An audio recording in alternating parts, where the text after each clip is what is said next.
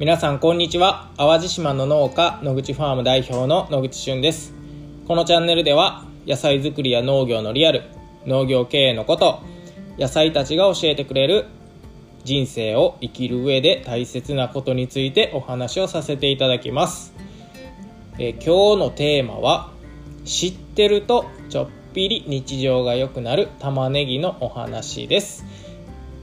僕たちは淡路島で農業をしているんですけれども、淡路島といえば玉ねぎって結構皆さん、言ってくれたり、認知されてたりっていうのがあると思うんですね。で、そんなね玉ねぎのお話を今日は少しさせてください。玉ねぎって一言で言っても結構種類があるんです。で、僕たち農家はいろんな種類の中の、これ品種っていうんですけどね、いろんな品種の、種ですね、種類が違う種の中から自分たちが育てる、玉ねぎ、こいつっていうね玉ねぎを、探し当てるというか、決めて、種まきをしていきます。で、その品種によっては、甘さも違うし、できる時期も違うし、日持ちするしないとか、いろんな違い特徴があります。で、その中で、一言で淡路島玉ねぎって言っても、じゃあ、どんな種類があるのとかっていうところをね、今日はお話できたらと思うんですけれども、大きく分けると2種類に分けられると思います。一つは、いわゆる新玉ねぎって呼ばれてる玉ねぎ、見た目は、やや白っぽいっていう感じなんですけれども、特に今ぐらいの時期から、春5月ぐらいまでにかけてよく出荷される玉ねぎです。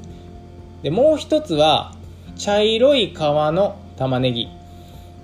これは、大体6月7月ぐらいに、収穫されたものが、その後、ずっと、3月頃まで、出荷され続ける玉ねぎですね。で、一般的に玉ねぎの絵を描いてって言われるとね、結構、その玉ねぎの色を茶色く、塗ったりすることが多いと思うんですけれども、いわゆる普通の玉ねぎっていうのがこの茶色い皮の玉ねぎですね。野口ファームでは完熟玉ねぎって呼んだりします。まずこの2種類に玉ねぎって分けることができるんですね。で、新玉ねぎとじゃあ普通の玉ねぎ何が違うねんっていうところなんですけれども、そもそも品種、さっき言ってた種類ですね、種類も違うし育て方も違う。で、種をまく時期とかも違います。ということで、全然別物っていうことだけは覚えとってください。新玉ねぎと普通の茶色い玉ねぎって全く別物ですよみたいな感じですね。で、その新玉ねぎの中にもいろんな種類があって、茶色い玉ねぎの中にもいろんな種類があります。で、その種類によって特徴が違う。でも大きく分けると、その新玉と普通の玉ねぎっていう風に分けれるよっていうことで、結構、勘違いというか、思い込みがあるなと思うのが、その玉ねぎ、春に採れる玉ねぎを新玉ねぎって認知してる方がほとんどやと思うんですね。なので、4月頃に採れる玉ねぎが新玉ねぎ、5月に採れる玉ねぎが新玉ねぎ、そのまま、収穫が遅れて6月に採れるものはもう新玉ねぎと呼びませんと。いわゆるシーズンの初めの方に採れる玉ねぎのことを新玉ねぎって言うんでしょっていうことが多いんですけども、僕たち農家の認識としては、全然違うんですよと。で、何が違うか、さっき言った種類も違う、育て方も違う、種をまく時期も違う、それ以外にもうそもそも食べ方とかね、おすすめの料理方法とかも違ってきます。で、ここでお話ししたいのが、新玉ねぎと茶色い玉ねぎのちょっと特徴を知っているだけでちょっと得しますっていうことなんですけど、新玉ねぎっていわゆるこうスライスしてサラダで食べるっていうイメージがあると思うんですけど、もう全くその通りで、新玉ねぎって水分が多くて、柔らかいとかね、そういったことが特徴です。で、辛みが少ないからサラダで食べても美味しいよっていうのが新玉ねぎですね。で、もうそれは本当にその通りで、新玉ねぎはサラダで食べてください。で、スープとかに入れるのもよし、もうとにかくどんな料理にでも、相性がいいと、もう本当に万能野菜っていう感じですね。一方、茶色い玉ねぎの特徴はっていうと、6月7月頃に、収穫されて、その後、基本的にはもう冷蔵庫で保管されるんですね。大体1度とか2度とか、1度ぐらいかな、凍らない手前で保管されるようです。で、僕たちも冷蔵庫屋さんって言ったら変だけど、こう冷蔵庫を、経営してる方って言ったらいいのかな、近所に、いらっしゃるので、いつも夏はお世話になったりしてます。で、それを秋とか、冬ぐらいとか、そのタイミングに合わせて冷蔵庫から出してきて出荷するという玉ねぎですね。で、この玉ねぎの特徴は、甘みも強いんですけど、辛みもとにかく強い。で、新玉ねぎに比べると水分も少ないし、その点ですね、水分が少ないから長期保存が可能ですよっていう玉ねぎですね。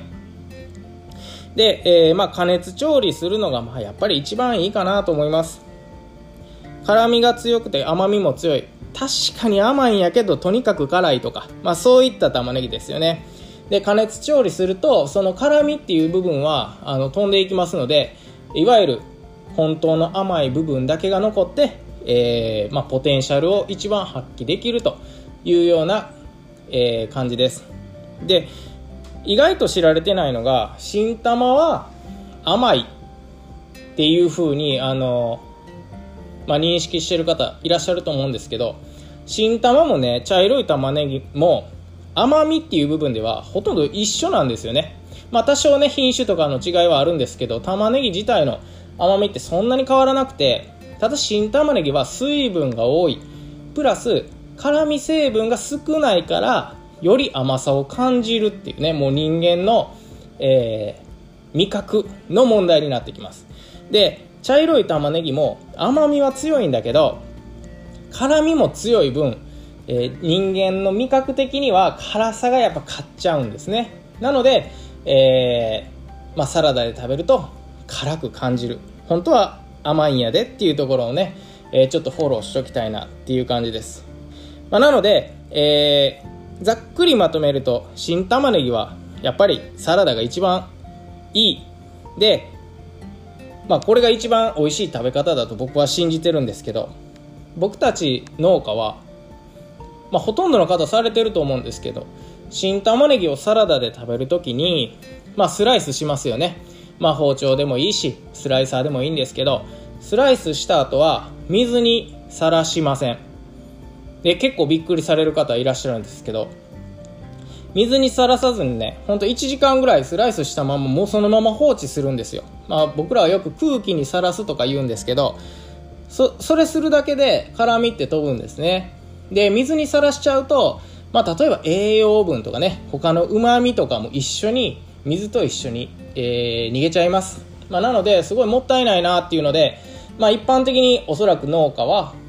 水にさらすことってほとんどないんじゃないかなと思います。なので、スライスしたらもう空気に触れたままそのまま放置すると。よくあるのが、お料理する一番最初にスライスしといて、全部のお料理が出来上がった時にもうそのまま食べたら、辛くないよっていうのが多いですね。で、茶色い玉ねぎはもうとにかく加熱調理、もう逆に加熱調理しないともったいないですね。もうカレーに入れるもよし、ハンバーグとかね、そういったものに入れるのもよし、とにかく、加熱して辛みを飛ばすことで本来持ってる甘みっていうのがぐっと出てきますので、そういう調理がおすすめです。で、最後に、気をつけてほしいポイントというかがあるんですけど、一般的にスーパーとか八百屋さんに行くとね、まあ玉ねぎで、まあ、いろんな玉ねぎ売ってると思うんですけど、特にこの1月から3月、ね、この時期っていうのは新玉ねぎとその普通の茶色い玉ねぎが結構一緒に置かれてることが多いと思いますし、よくそういうのを目にすると思います、まあ、なので